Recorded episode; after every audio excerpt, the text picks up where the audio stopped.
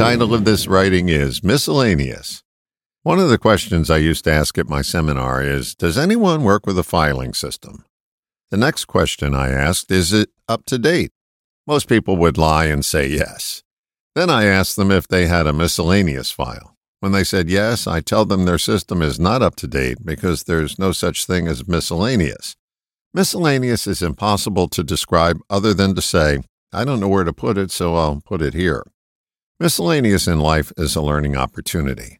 When you encounter something or someone in life that doesn't fit into one of your neat categories, it's an opportunity to find out more about it or them, but more importantly about yourself.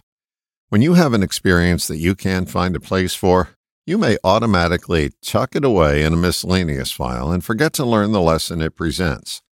The challenge is to get closer to the person or experience so you can create a whole new category and broaden your breadth of experience.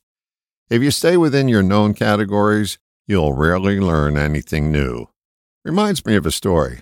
Too many years ago to remember, I worked at a radio station in Providence, Rhode Island, where we had this intern who acted like the Sean Penn character from the movie Fast Times at Ridgemont High.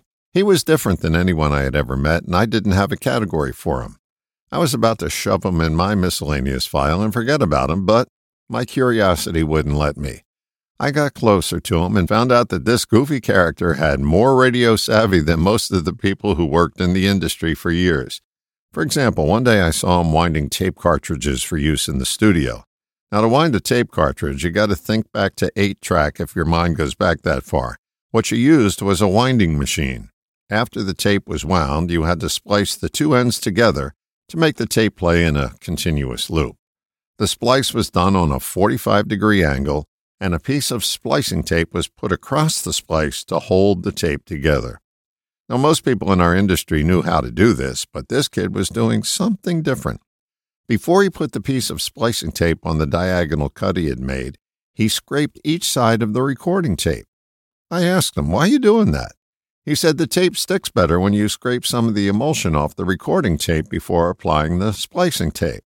I learned a lot more from this kid, stuff I may have never learned if I kept them stuffed in my miscellaneous file.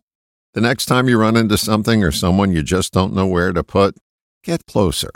It'll stretch you as a person and not subject you to the abyss known as miscellaneous.